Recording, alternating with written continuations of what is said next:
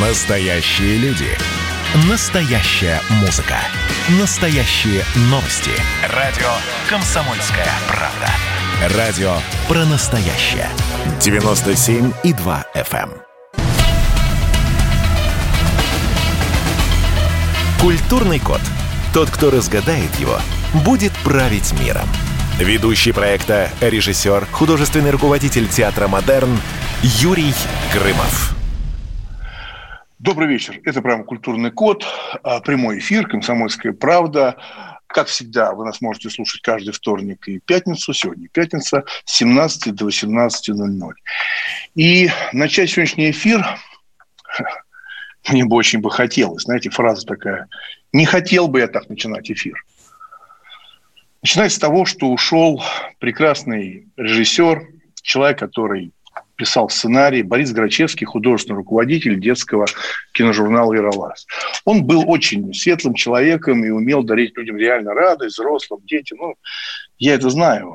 Много добра, какого-то оптимизма излучал. Он сегодня, вчера вечером он ушел, так сказать, ушел от нас, и это печальная новость. Поэтому начинать эфир вот так хотелось бы. Не хочу я начинать эфир с таких печальных новостей. Но так случилось, поэтому светлая память Боря. А, сегодня программа «Культурный код» а, мы посвящаем искусству, да, ну, как многие наши программы, да, живописи, искусству вообще, а, недопустимое, что такое недопустимое в искусстве, да, чем можно оскорбить людей. Можно ли искусством вообще оскорбить людей? И в последнее время все какие-то становятся обиженные, пишут письма, много таких скандалов. Люди стали, может быть, более нервными. Не знаю поговорим на эту тему. И уже, как я уже сказал, с этого года а, мы ввели такую новую традицию. Вы нам можете звонить в студию. А, телефон, телефон прямого эфира 8 800 200 ровно 9702. 8 800 200 ровно 9702. Звоните, и режиссер программы мне скажет, что вы на связи, мы вас выпустим в прямой эфир. Так вот, о чем мы сегодня будем говорить? А, как просто сегодня искусством задеть чьи-то чувства, вот обидеть. Почему современные произведения искусства вызывают настоящий раскол в обществе? Да? Художники угрожают расправы, обвиняют в неуважении. Поводом к нашему разговору стала новость о том, что провокационные картины художницы – Алены Савельевой. Я, правда, не очень понимаю, что провокационные, но я читаю в новостях, ну, провокации. Вот провокации. Да. Мне кажется, что любое высказывание – это уже провокация. Там есть мнение человека, но вот считаются провокационные картины молодой художницы Алены Савельевой. Буквально разделили жителей Уфы, это художница из города Уфа, на два лагеря.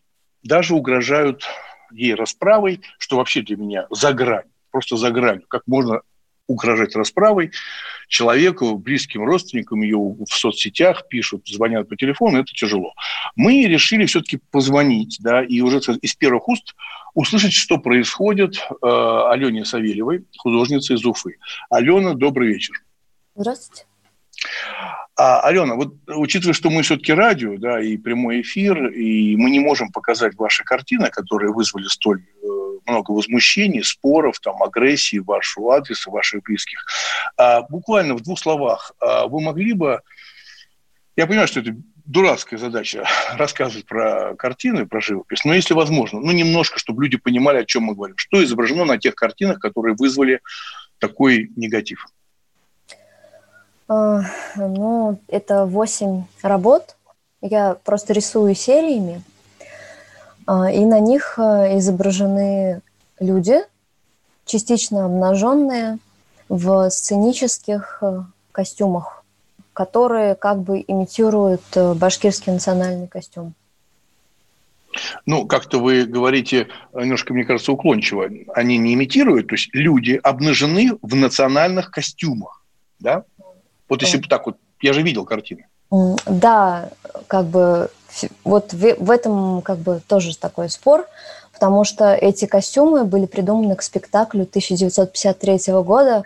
Просто они настолько слились э, э, с понятием национального костюма, их на всех праздниках используют, что люди действительно думают, что это национальный костюм, но на самом деле национальный костюм, он выглядит по-другому. Ну, как бы исторически. Ален, ну, Ален, ну, давайте так, ну, это немножко как бы лукавство, вы прекрасно ну, да. понимаете, что со временем а, что-то исчезает, что-то появляется. Мы же сейчас не говорим о тех людях, которые серьезно занимаются историей костюма, национального mm-hmm. костюма, а, и все-таки Уфа – это все-таки город с такой большой культурой, да, и много национальностей там живет, да, но а, это костюм, скажем так, ну, я когда это увидел, да, я не особо погружался в национальный костюм, я просто понял, что да, это национальный костюм. А в традициях большинства населения Уфы, наверное, это не принято. Вы же наверняка э, сознательно нарисовали эти сцены. Давайте так, там есть картина «Два молодых человека, наверное, пытаются поцеловаться, да? Ну, так я это понял, да? Ну, они как бы борются в Куреше и, ну, находятся рядом да. друг с другом.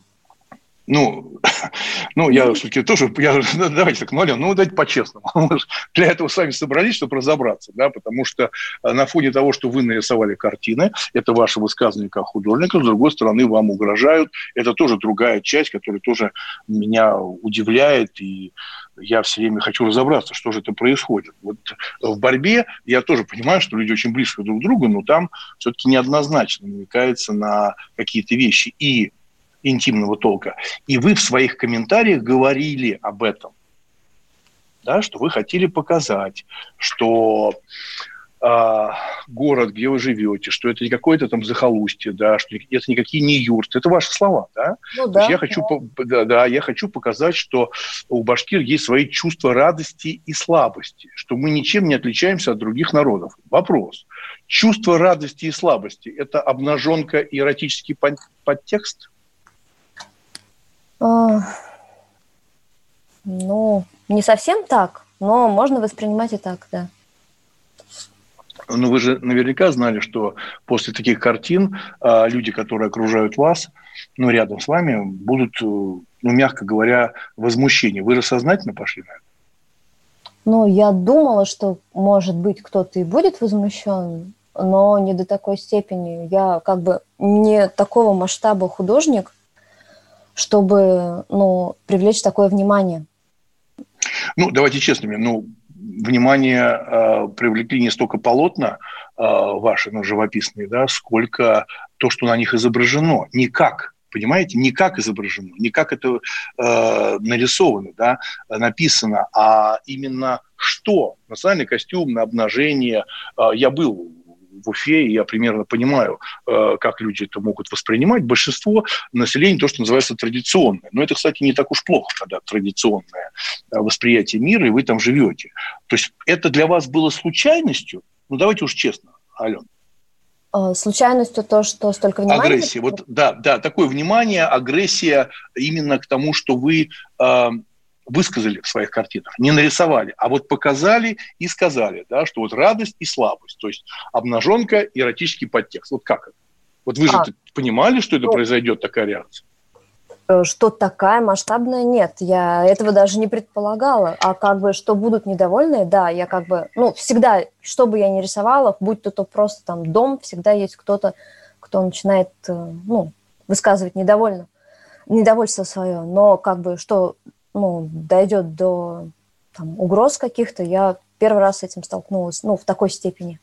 Ну, вы же знаете наверняка из истории там, мировой литературы или совсем недавних событий, которые происходили в Москве, Санкт-Петербурге, ну, в музее, когда люди э, чувствовали себя обиженными. Скажите, пожалуйста, э, сейчас я не конкретно про ваш случай, вот по-вашему, да, почему сегодня стало достаточно просто кого-то обидеть? Ну, фотографии а, в какой-то галерее, фотогалерее, да, то есть были такие а, выступления, там, кидали краску и так далее. В вашей ситуации, почему вы считаете, стали люди такими обидчивыми? С чем это связано? А, ну, я не такой, как бы, глобальный мысли человек, но, как бы, на мой взгляд, это такое просто такая последствия глобализации. Ну, как бы люди из-за того, что происходит какое-то некое объединение во всем мире, и они пытаются как-то сохранить свое собственное «я» на этом фоне и боятся вот этого как бы слива культур, что ли, и поэтому, ну, считают, что там что-то действительно обидно. Но да, я как бы только после того, как поступили жалобы, я поняла, что все-таки, ну, да, как бы люди а, обиделись не без, ну, не просто так.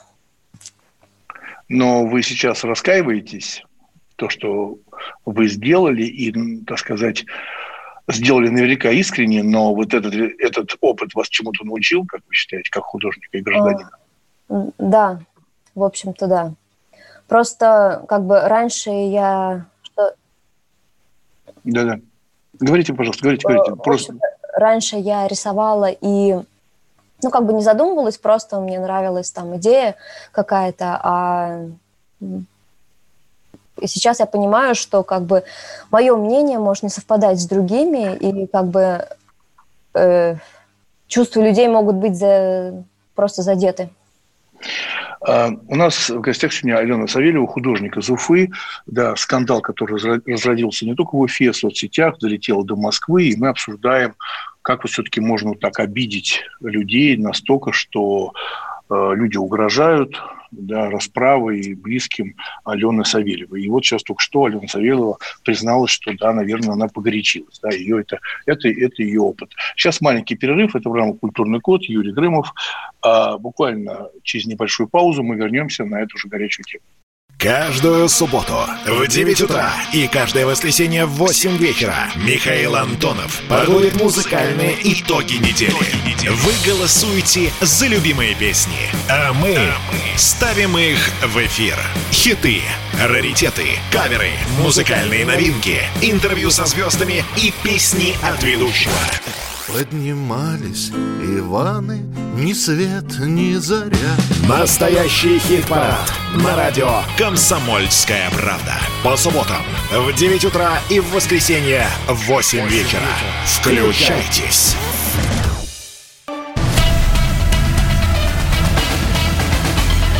Культурный код. Тот, кто разгадает его, будет править миром. Ведущий проекта, режиссер, художественный руководитель театра «Модерн» Юрий Грымов. Добрый вечер. Право «Культурный код». Прямой эфир «Комсомольской правды». Напоминаю, что вы нас можете слушать а, каждый вторник и пятницу с 17 до 18. Сегодня мы говорим на довольно-таки горячую тему. Она взбудоражила Уфу, ну и, ну и соцсети по всей стране. Да? А что такое недопустимое в искусстве? Чего можно что нельзя, как можно оскорбить нацию. У нас в гостях Алена Савельева, художник из Уфы, которая э, в первой части рассказала нам все-таки, что это за картины. Мы все-таки радио не можем показать. И э, как бы не хочется, наверное, возвращаться к этой уже теме, хотя вы можете нам позвонить э, по телефону и высказать свое мнение. Может, кто-то из Уфы знает скандалы и как переживают это люди в самой Уфе. Наш телефон 8 800 200 ровно 9702. 8 800 200 ровно 9702. А, с нами на связи, естественно, Алена Савельева. Алена, еще разочек добрый вечер. Кто к нам сейчас подсоединяется, это художник из Уфы после этого такого довольно-таки громкого скандала. Но, Ален, у меня вот такой вопрос, честно, не думайте, что я какой-то там папа, собираюсь кого-то воспитывать, просто хочу сам разобраться. Я сам э, с детства занимаюсь живописью, этим увлекаюсь и очень хорошо отношусь к современному искусству. Ну, не ко всему, но имею свою, так сказать, точку зрения. Да? Вот скажите, вот после этого скандала, который сейчас вы сказали, что да, вы погорячились, да? но вот совсем на днях да, у вас прошла выставка в Уфинской галерее X-Max. Она посвящена памяти художника Давида Бурлюка. Да? Есть такое? Нет, это было два года назад. А, это было два года назад. То есть это, это, это случилось не, не недавно, да? Но там тоже, э, просто я когда в интернете готовился к программе, я видел, но там довольно-таки жесткая такая история. Э, вы же что сделали в этой галерее, такой некий перформанс, да, я объясню радиослушателям. Э, вы поставили гробы. Гроб да, один. Один гроб, да, один гроб, и предлагали делать селфи тем, кто приходил на эту выставку. Mm, да. Можно спросить у вас, э, Алена, что вот, вот отношение к смерти э, это же тоже часть культурного кода да, в России. Да? Это в американских черных комедиях люди смеются, танцуют, на гробах и так далее и тому подобное. Да? Здесь вы предлагали сделать селфи из гроба. Вот что это такое, по-вашему, что это за высказывание Алены Савельевой художника? Вот как это восприняли в Уфе и как вы к этому сегодня уже относитесь сами? Ну, до этого у меня была похожая акция, когда я выставляла коллажи. Там были все лидеры, получается, советского периода и российского периода правления в гробах. И там был гроб э, погрудный. Можно было встать и сфотографироваться. Это такой, ну, был селфи-гроб. А, ну, такая шутка, что ли. Вот. Потом, когда, получается, мы готовили с Максимом Холодилиным выставку про Бурлюка, в общем, идея с чего вообще началась. У меня были плакаты такие, как э, сделать э, хорошие поминки, что для этого требуется. И там был, там, например, плакат, и просто люди сидят за столом, у них мыло на столе, там кутья, и, ну, просто как список отмечают же, там, мыло, ну, и галочка. Там, чья галочка, компот галочка. Вот. И Максиму Холодину просто понравился, он предложил сделать как бы совместный проект. То есть какие-то идеи, которые пришли ему в голову, он говорит, не, я рисую что-то мое личное. И все это должно было быть выполнено на таких больших планшетах, ну, имея в виду сделанных из арголита, и нарисованы э, фломастерами. Потом, как бы, ну, он вспомнил про эту акцию, селфи-гроб, и купил гроб, и, в общем-то, предложил его поставить в землю в галерее своей. И, ну, ну, сказал, что, типа, люди, если захотят, они на поминках смогут лежать в гробу, как бы проститься, представить себя на месте усопших. Ну, в общем-то, меня это идея привлекла, и, в общем... А я... чем? Чем, Алена, Алена, чем она привлекла? Вот знаете, э, вот я помню свое детство прям очень отчетливо, да, э, мы же опираемся, знаете, это прекрасная фраза, что мы родом из детства, да, э, я вот совершенно четко помню, что когда я жил еще с родителями, и я как-то приходил из школы, и вдруг я видел, что в соседнем подъезде около входа стояла крышка гроба, э, кого-то хоронили. Мне все время было это грустно очень это же потеря близкого человека, да, и э, вот на эту территорию вы заходите и находите в этом э, какие-то свои художественные, э, так сказать, ре, реализовываете свои возможности художественные. А в чем, в чем эта реализация? Ну, что в этом такого вот важного для вас художника. Вот я честно говорю, я вот просто не понимаю. Вам самой не страшно? Сейчас период ковида. Видите, мы начали новость с ужасной новостью, что э, Борис Грачевский ушел. Да? Это тяжело, это трагично, это потеря близкого человека. Это, это вообще, если мы говорим и про Россию всю в частности, да, или там Москва или Уфа, ну, мы же все одинаковые, мы земляне. И вдруг мы стебем вот эту историю. Как, Алена? Ну, объясните мне. Просто там какой контекст был, что э, Бурлюк, он э, жил в Уфе около двух лет. И после чего на всех, э, ну, как бы во всех книгах по там, истории там, башкирской живописи Бурлюка причисляют вот к основателю такой башкирской школы живописи. Хотя он пробыл здесь в Уфе, причем не в самой Уфе, а ну, недалеко от Уфы, но здесь бывал. И, в общем, все все время говорят, что Бурлюк много сделал, хотя, ну, как бы, ну, это сам, тоже такое спорное утверждение. И вот э, там, кто находится в художественных кругах, они ну, некоторые, я не говорю, что все, они немножко устали от этого мифа, и вот э, мы хотели тогда немножко посмеяться над этим мифом и сказать, что хватит говорить про Бурлюка, у нас есть еще и современные какие-то художники, на которых стоит обратить внимание, и, ну, типа, похороним эту идею, вот так. Ну, это же было посвящено памяти, да, ушедшего художника, правильно? Бурлюка. Ну да, поминки Бурлюка.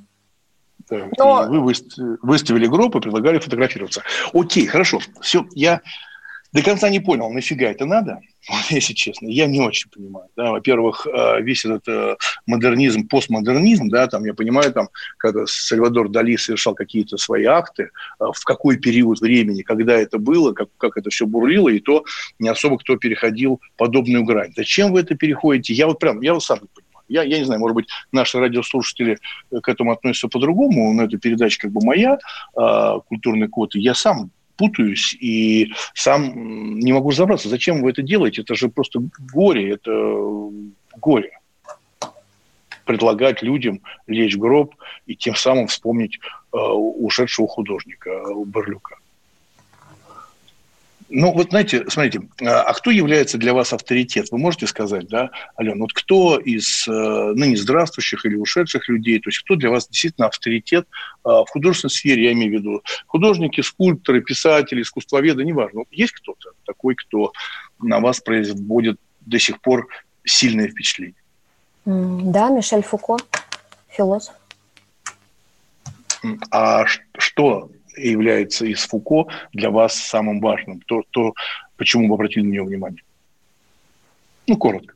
Ну, так в двух словах не скажешь, но мне очень понравилась его идея о том, а, что такое нормальность и ненормальность, и как это воспринимает общество, то, что, то, что кажется в какой-то период времени ненормальным, а в другой в наше время, например, это считается ну, как бы недоп недопустимым. Ну, и он в том числе описывал там, как, какие раньше были, допустим, ставили психиатры диагнозы людям, которые считались ненормальными. Ну, например, там считали ведьмами их или еще кем-то. Вот. Хотя, если на наше время переносить этих людей, как бы в них нет ничего такого как бы ненормального. Вот.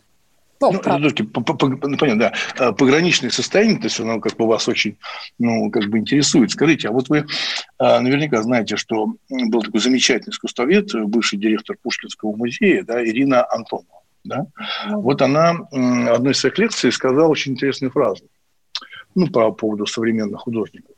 Отказ от двух основополагающих компонентов настоящего произведения искусства – это эстетического начала отказ, ну, стремление к красоте, и этического, ну, упрощенно говоря, призыв к добру. Вот это отсутствует у современного художника. Вот как вы считаете? Она права? А, я думаю, да, права.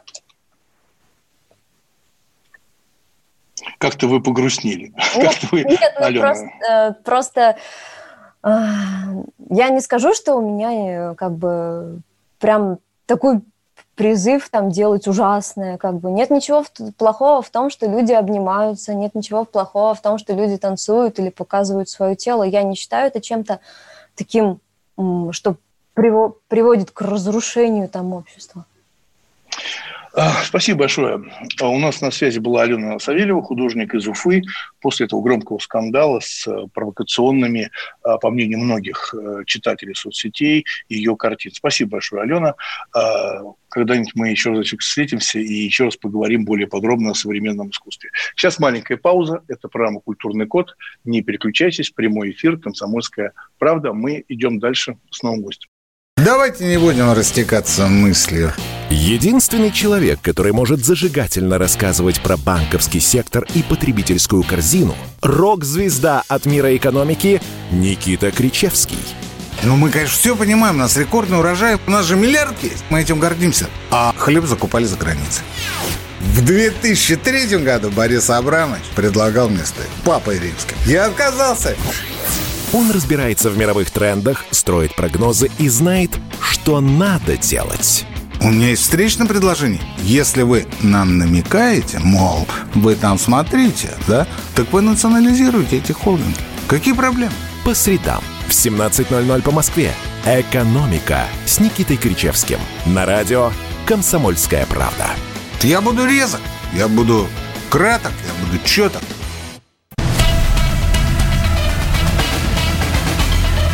Культурный код. Тот, кто разгадает его, будет править миром. Ведущий проекта, режиссер, художественный руководитель театра «Модерн» Юрий Грымов. А, добрый вечер. Это программа «Культурный код». Вот сейчас буквально вылетели мы из эфира, потому что мы сейчас все в Зуме. Но э, напоминаю, что это прямой эфир «Комсомольской правды». Э, мы сегодня говорим о недопустимом в искусстве. И вот этот скандал, который случился в Уфе. То, что с нами была на связи Алена Савельева, художница из Уфы, мы попытались с ней поговорить, но она, как бы сказать, меня, не знаю, как вас, но не убедила. Да? Она, вот видите, раскаялась как-то и поняла, что она погорячилась. Вообще, на самом деле, для меня странно, если художник все-таки берет э, перо и высказывается, любой художник, все-таки это его высказывание. Но я по Алене это не почувствовал. Мы решили набрать, позвонить и поговорить с очень уважаемым человеком. Я знаю человека давно. А, частенько бывал в его галерее, читал его высказывания. Вообще человек уважаемый и понимая, ну, он понимает по-настоящему то, что очень любит то, чем он занимается. Это Марат э, Гельман, галерист, директор Европейского культурного центра в городе Черногории. А, Марат, добрый вечер. Добрый вечер. Да. Черногория а, Марат, страна, но в целом все правильно. Да, а что надо поправить? Давай поправим. Я говорю, Сразу Черногория – это страна, да, да. А, а, культурного центра в Черногории. Да, правильно. Да, все правильно. Да, значит, а, у меня такой вопрос. Я помню, что однажды ты сказал, что современное искусство должно быть там, где оно служит важной миссии – отражению времени. Это твоя прямая речь. Ну, может быть, но я просто, э, может быть, я обычно формулирую по-другому, что э, искусство попадает в вечность тогда, когда оно сиюминутно, когда оно действительно Э, принадлежит времени. Ну, а мне казалось, да, а мне казалось наоборот. Мне кажется, когда оно попадает между времен, оно вечно. Вот когда оно вот ухитряется расщепить, да, вот как атом расщепить, да, и появляется нечто, что напрямую не имеет отношения к сегодняшнему актуальному, да, то, что называется сезонному. Да, модный художник – это сезонный художник, как и модный театр. Это утопия, да, сезонность. Да. Мне кажется, э, борьба идет, наоборот, со временем, а не догоняя его или опережая. Нет, отображая. Ну, то есть, если ты посмотришь историю искусства, ну, да. вот, допустим, возьмешь том какой-нибудь там, Фран... искусство Франции середины XVIII века, то ты по искусству, собственно говоря, поймешь про Францию середины XVIII века. Даже если э, художник отображает какую-то там, я не знаю, Э, эпопею из греческих мифологий, но ты э, по, по этой работе узнаешь именно про Францию середины XVIII века. Ну, то есть я бы не стал на этом, ну, как бы, спор, потому что, в принципе, есть много разных, ну, как бы, таких тезисов, которые я говорю в разных ситуациях, в зависимости от того, что, как бы, ну, вот в данном случае, если мы говорим об этой художнице из Уфы, про да, время очень важно. Про время угу. очень важно. Я посмотрел, э, честно говоря, э, эти работы впервые. Вот мне прислали э, твои редактора. Угу. Вот. И я, значит, подумал о другом. О том, что время важнее места. Ведь о чем, о, о, в чем идет конфликт, да, или в, в чем, как мне кажется, ее высказывание оно в том, что, конечно, там башкирские молодые люди, они отличаются от французских молодых людей, но гораздо больше они отличаются от собственных дедов. То есть разница между 20-летними э, башкирами и 20-летними французами или 20-летними американцами меньше, чем между 20-летними башкирами и, там, условно говоря, там, 90-летними. И она как раз хотела, может быть, вот это вот показать о том, что э, ну, мы не являемся такой хранителями каких-то традиций. Мы современные люди. Но мы при этом остаемся как бы, ну, э, при, мы принадлежим э, там, этой, э, этой, не страна это, ну, этой нации, наверное. Ну, ты знаешь, я бы не стал бы там особо, э, как бы так, идеализировать там, ну, то, что там Италия, Франция. А помнишь э, Павленского художника? И об этом тоже высказывался, и, естественно, это был яркий э, перформанс, скандал. Для меня это был скандал. Э, для меня это сразу была клиника. Да, когда он там прибил мошонку на Красной площади, потом поджигал двери, потом его приняли в Евросоюз во Францию, и он сотворил, поджег какую-то дверь банка, Банка, его сразу да. забрали в дурдом Сразу Нет, забрали в дурдом. дурдом а здесь... дурдом. Ты, ты плохо информирован. Давай Его забрали в тюрьму. А, вот, да, после которой действительно дважды его проверяли. То есть, ну, эти да. следователи просили проверять его mm-hmm. на психическое, и он нормальный. Mm-hmm. Подтвер... Врачи подтвердили, что он абсолютно нормальный. Но у нас вот. же мы, мы все же говорили, что да, но все же у нас же говорили, что он художник, не трогайте, не трогайте, поджигать двери э, это же опасно, да, но это перформанс. Вот видишь, э, на Западе вот к этому отнеслись э, в Европе довольно-таки жестко, согласись. Сразу. Ну, я так скажу, что художник ты или, я не знаю, режиссер, безусловно, существуют законы страны, которым ты подчиняешься вне зависимости от того, кто ты есть. Да. Более того, нарушить закон, делая свое профессиональное дело, ты можешь, но ты должен быть готов к наказанию. Да? В конце концов, уличный художник, который ночью рисует на стене, он тоже нарушает закон. Да? Это, эта стена – это чья-то частная собственность. Угу. Он на это идет, э, понимая, что в случае, если его возьмут, э, он там отсидит в тюрьме. То есть он считает, что это плата за то, что он получает непосредственный контакт с публикой, да, потому что если в, галерею еще надо пробиться, и в галерее существует опосредованный, контекстуальный как бы контакт с публикой, а он хочет напрямую, чтобы люди проходили мимо стенки и видели. Это незаконно. Он идет на это, и он платит за это цену. Я хочу напомнить, что когда Павленский здесь был, у него, его же тоже сначала взяли. И был суд.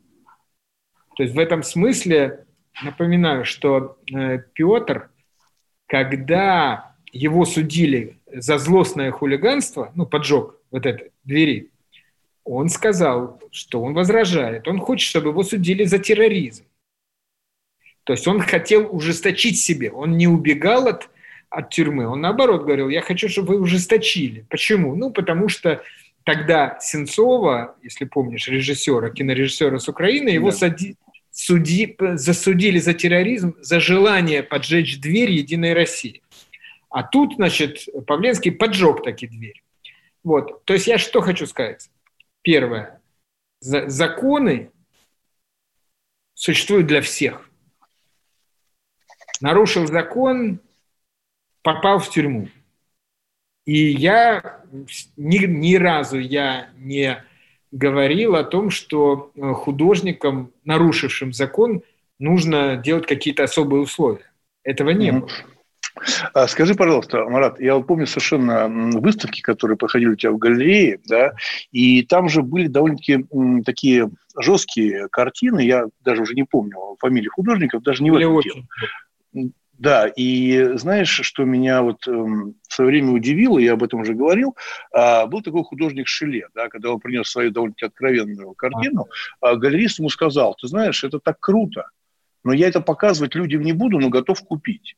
Скажи просто, в твоей практике э, Марата Гельмана был такое, что ты видел, ну просто трэш, такой тебе приносит художник, ну это так талантливо, но выставлять я это не буду. Ты знаешь, э, не было. Дело в том, что я все выставлял. У меня были очень жесткие проекты. Ну вот, может быть, э, вот эта э, группа «Протез» питерская был «Порно-Холокост», которая самая такая, наверное, э, не для широкой публики, будем так говорить. То есть были много разных проектов. У меня э, моя теория очень простая. Существует профанное пространство и существует профессиональное пространство. Ну, например, когда я занимаюсь паблик-артом, я вообще стараюсь предельно абстрактные вещи делать, потому что человек, который видит э, искусство на улице, он не сам пришел, это искусство ему предложили. Он шел по улице и увидел. Поэтому никаких там обнаженных, никаких острых.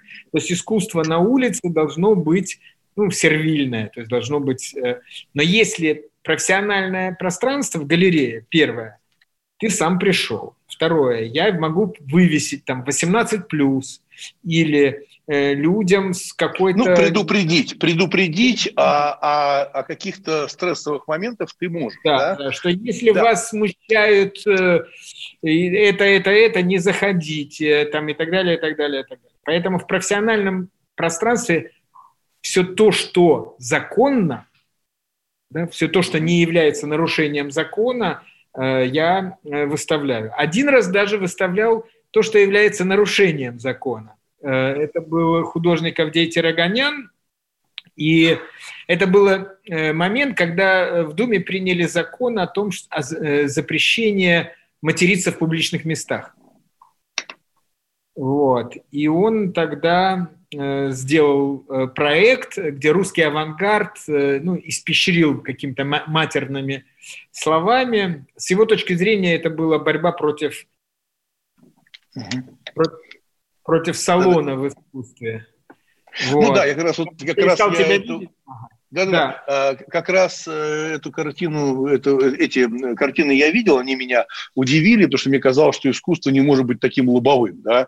И на, на картине, где написано Была слово из трех букв. Что русский Сейчас авангард... у нас, извини, извини, пожалуйста, прибью тебя, Марат. А у нас на связи Марат Гельман. Маленький перерыв, культурный код. Вернемся к разговору о современном искусстве.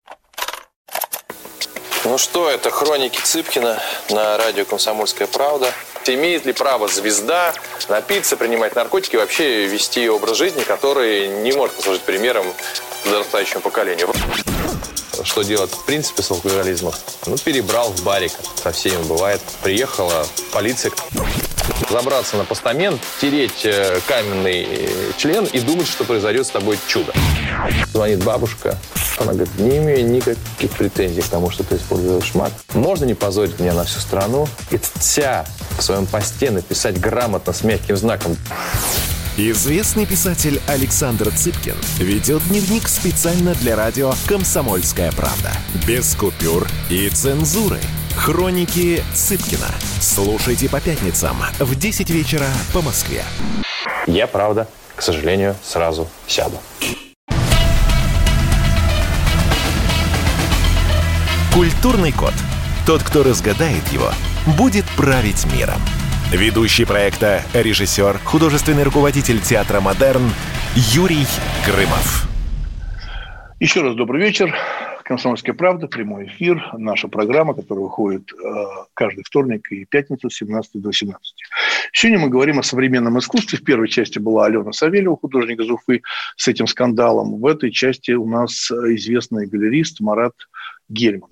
А, Марат, вот знаешь, у нас сейчас осталось последний блок, он немножко короче, и я как бы стараюсь в любой передаче, чтобы была какая-то польза от того, что мы говорим. Ну, не просто сотрясаем, а какая-то польза. Нас слушают 400 э, городов, да, слушают художники, начинающие, да. Вот я сейчас общался, когда с Аленой Савельевой, мне показалось, что как раз ей хотелось бы услышать каких-то советов вообще, в плане как художнику и так далее. Чувствовал, что она, конечно, как бы растеряна от того прецедента, который случился. Поэтому, если можно, такой небольшой блиц, отвечай можно коротко, можно э, просторно, пожалуйста. Да? Вот, кстати, для меня загадка такой, как художник Баския. К сожалению, мы радио, мы не можем показать этого художника африканского, да, и вот рекорд 110 миллионов э, долларов за картину. Да, афроамериканского художника, да, 110 миллионов, современный художник, у него все на всего 30 картин. Ну, я не могу показать картины его, это будет глупо, если мы будем рассуждать. Итак, первый вопрос. А кто такой, по мнению а, Марата Гельмана, в 2021 году арт-менеджер? Вот кто это такой? Вот какие у него ответственности? Вообще, кто он такой, этот арт-менеджер? Ну, э, вообще, если вот ты акцентировал на 21 веке, да. то вот если по сравнению с, по сравнению с прошлым, в прошлом э, главным человеком в искусстве был эксперт по, по прошлому. То есть mm-hmm. он определял, что подлинное, что не подлинное. Сегодня это эксперт по будущему. Поэтому сегодня в первую очередь арт-менеджер – это человек, который из э, сотен тысяч должен выбрать сотни. То есть он э, человек, который переносит из зоны неразвлечения в освещенную зону талантливых людей. То есть его ответственность – это отбор среди всех артистов, тех артистов, которые будут допущены до публики, ну, профессиональный отбор. То есть я вот как галерист считал, что это моя первая задача. Ну, это как, как миссия. Как миссия, да. Вторая задача – это, конечно, она имеет отношение к художнику. Да? Условно говоря, он должен дополнить художника тем, где художник имеет изъян. Ну, в первую очередь, художник плохой бизнесмен. Чаще всего. э, художника есть часто он аутист, у него плохие проблемы с коммуникацией. Что он обеспечивает не только бизнес, не только деньги, а вообще коммуникацию между художником и профанным миром. То есть это как бы очень важная вещь. Третья позиция сегодня – это, конечно, организация события. То есть, в принципе, сегодня культура живет событийно. Да? Сегодня один музей успешный, а другой неуспешный не потому, что коллекция там больше, а потому что лучше выставки, да, там более интересные, больше публики и так далее, и так далее. То есть организация событий – это э, тоже очень важная, э, важная миссия для, э, для арт-менеджера. Ну и глобально я бы так сказал, что вот как фигура инженера, вот есть наука, там ученые, и есть мир. Э, в этом мире кушают хлеб, передвигаются, разговаривают. Вот инженер – это человек, который разбирается в науке, берет оттуда что-то и делает так, что э, этим пользуется ну, в обычном мире. Вот точно так же арт-менеджер для такого постиндустриальной экономики, для этого мира. Он разбирается в искусстве, и он понимает, что какие потребности у у, у мира профанного, у публики. И он является успешным или менее успешным. Э... Ну, на самом деле, я так понимаю, что он такой больше проводник, правильно, да? Проводник. Вот инженер, то есть он занимается прагма, вот, прагматическими аспектами искусства, да, науки. Да? То есть вот ты, ученый что-то открыл, Тут же появляются инженеры, которые на основании этого придумывают всякие штуки. Вот арт-менеджер это примерно так же. Это тот, там, например, один говорит, о, это прекрасное искусство, можно uh-huh. сделать большое событие, можно украсить сцены, можно стены и так далее, и так далее, и так далее.